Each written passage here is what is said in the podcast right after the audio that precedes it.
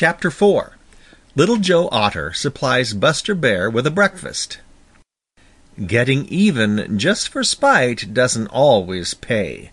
Fact is, it is very apt to work the other way.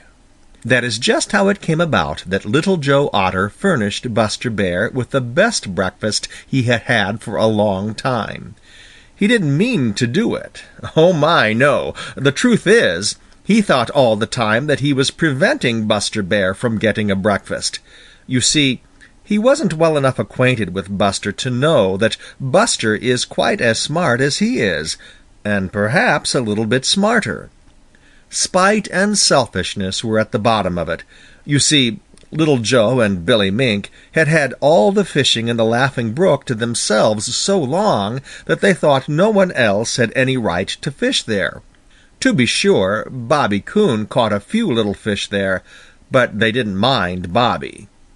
Farmer Brown's boy fished there too sometimes, and this always made Little Joe and Billy Mink very angry, but they were so afraid of him that they didn't dare do anything about it. But when they discovered that Buster Bear was a fisherman, they made up their minds that something had got to be done. At least Little Joe did. He'll try it again tomorrow morning, said Little Joe. I'll keep watch, and as soon as I see him coming, I'll drive out all the fish just as I did today.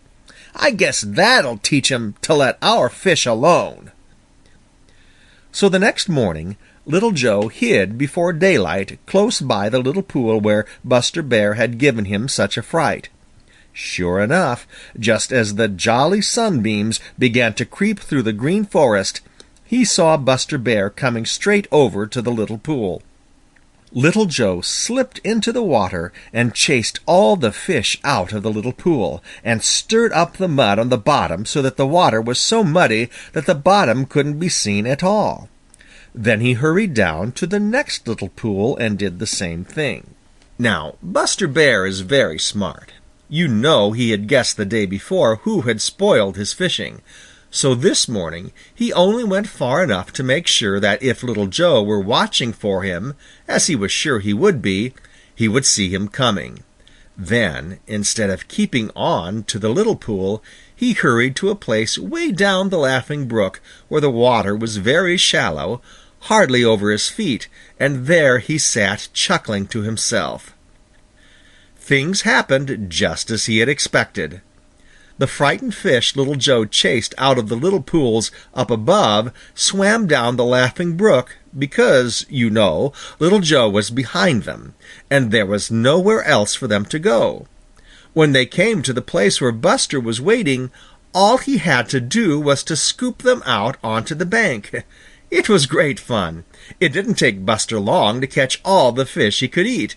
Then he saved a nice fat trout and waited. By and by along came Little Joe Otter, chuckling to think how he had spoiled Buster Bear's fishing.